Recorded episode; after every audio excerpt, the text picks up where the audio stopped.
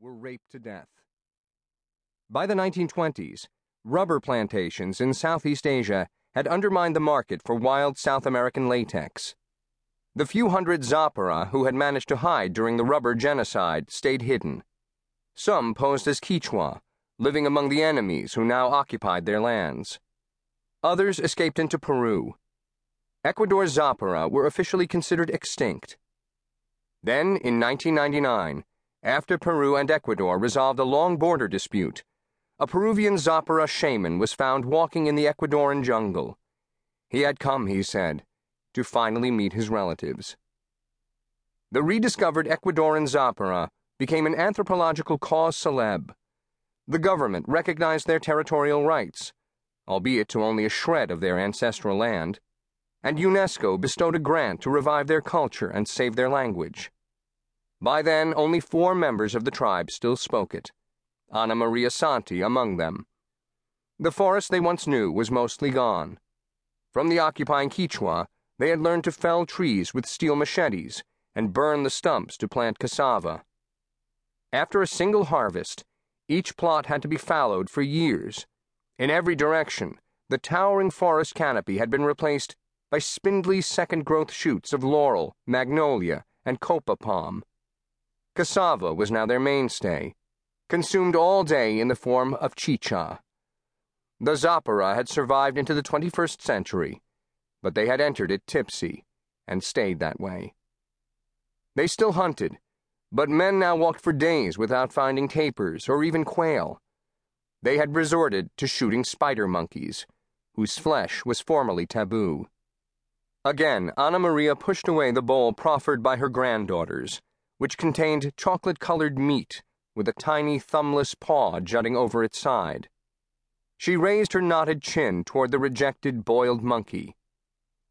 When we're down to eating our ancestors, she asked, what is left?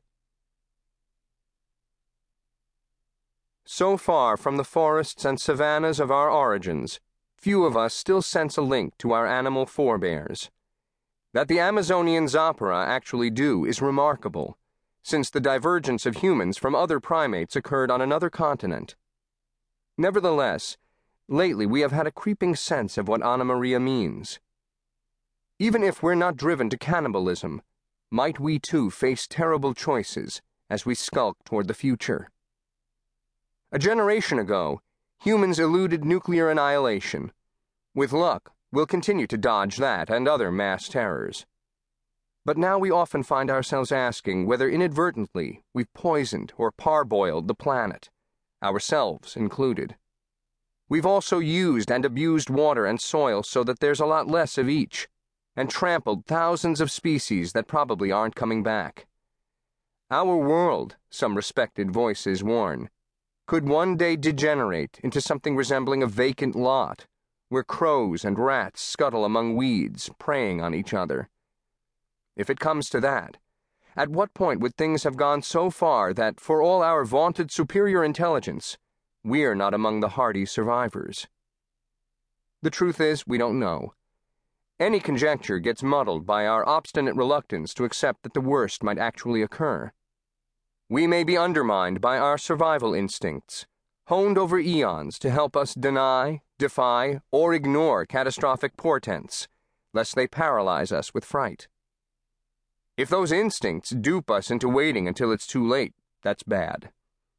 If they fortify our resistance in the face of mounting omens, that's good. More than once, crazy, stubborn hope has inspired creative strokes that snatched people from ruin.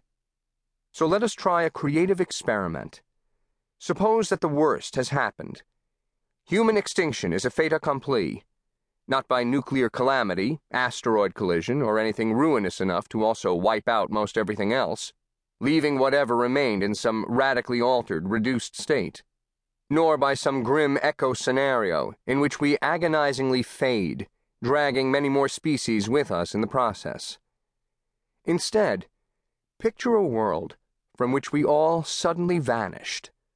Tomorrow. Unlikely, perhaps but for the sake of argument, not impossible. Say a Homo sapiens specific virus, natural or diabolically